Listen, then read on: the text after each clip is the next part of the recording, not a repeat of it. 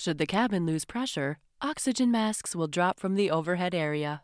Please place the mask over your own mouth and nose before assisting others.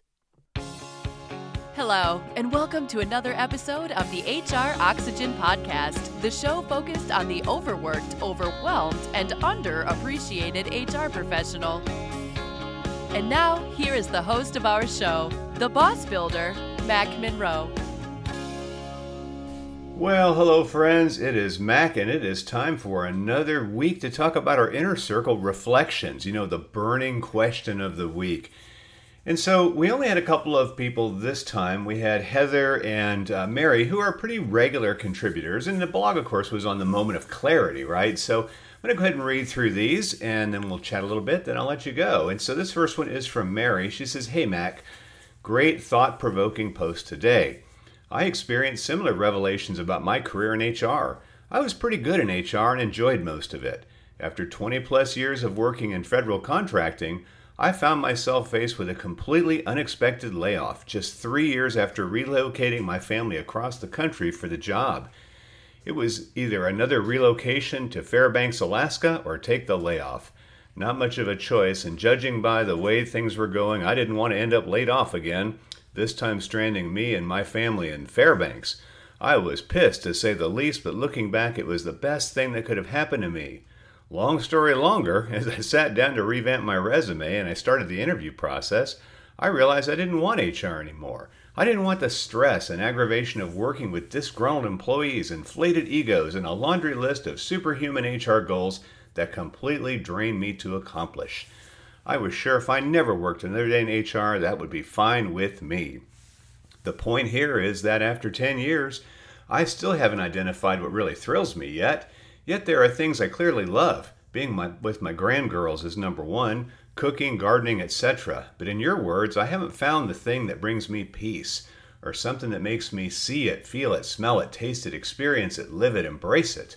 I'm still waiting for my aha moment like you had with your art, Figuring it out is more than half the battle, and you've arrived. Congratulations. I won't stop looking. Maybe it's in plain sight, and I just don't see it yet. Who knows? It's encouraging to know that it could take 30 plus years for me to find, and I'm not the only one out there looking. Thank you for sharing. Have a great week and stay warm out there. Well, that, thank you for sharing all of that, Mary. Yeah, and I hope that you can find that thing. You know, I think for most of us, we go through life trying to figure out what we don't want to do anymore. And I think it's valuable every now and then to go back to what you loved most and see if you can revisit that. And so we know that HR is off the table for you, but I bet if you go back to some of your earlier times in life, you might discover that thing. And then you just do it. And then you realize, wow, I'm back. So you'll read about that in this week's blog post. All right, let's go to our second of our contributors this week. And this is Heather, another regular. And she says, Hey, Mack, I hope you're staying warm and that you enjoyed your time off. Well, to be honest, I didn't because I was freezing, having to blow the driveway, and didn't get to do as much pottery as I like, but it was still nice. Anyway, back to Heather. Uh, I didn't get a chance to respond to this since I've been super busy for the past week, but your story is so inspiring to me. I feel like I am at most at peace when I'm creating.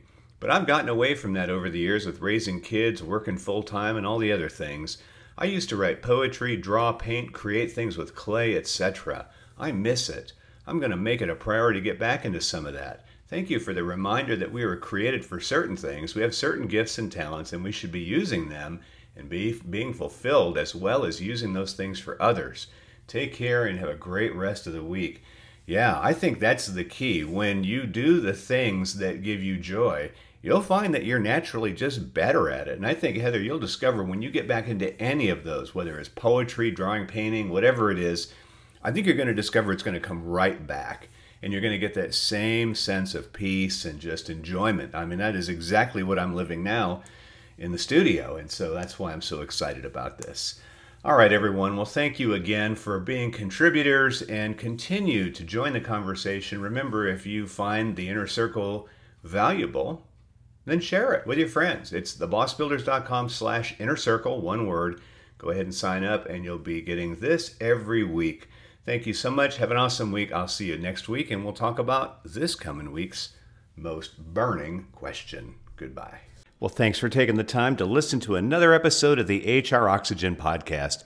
I hope you enjoy listening to these as much as I enjoy making them. I've learned so much from the guests we've had on the show over the past few years, and I hope that you will continue to listen to us regularly.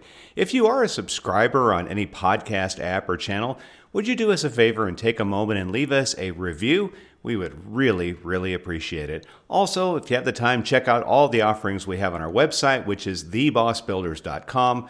We have every other month a SHRM credit webinar that we present, as well as a ton of other events, not to mention our Art of the Great Boss and Art of Being a Great Teammate programs. More information on that site today. Thank you so much for taking the time to listen, and we'll look forward to seeing you on the next episode. Oh, by the way, you may want to unbuckle that seatbelt. I think we just arrived at the gate. Thanks for tuning in to another episode of the HR Oxygen Podcast. We hope you found something today that will relieve your stress, feed your soul, and pump you up to face another day. At Boss Builders, we want to let you know that we appreciate the hard work you do every day as an HR professional. And, as a reminder, always make sure to adjust your own oxygen mask before attempting to help those around you. Be well.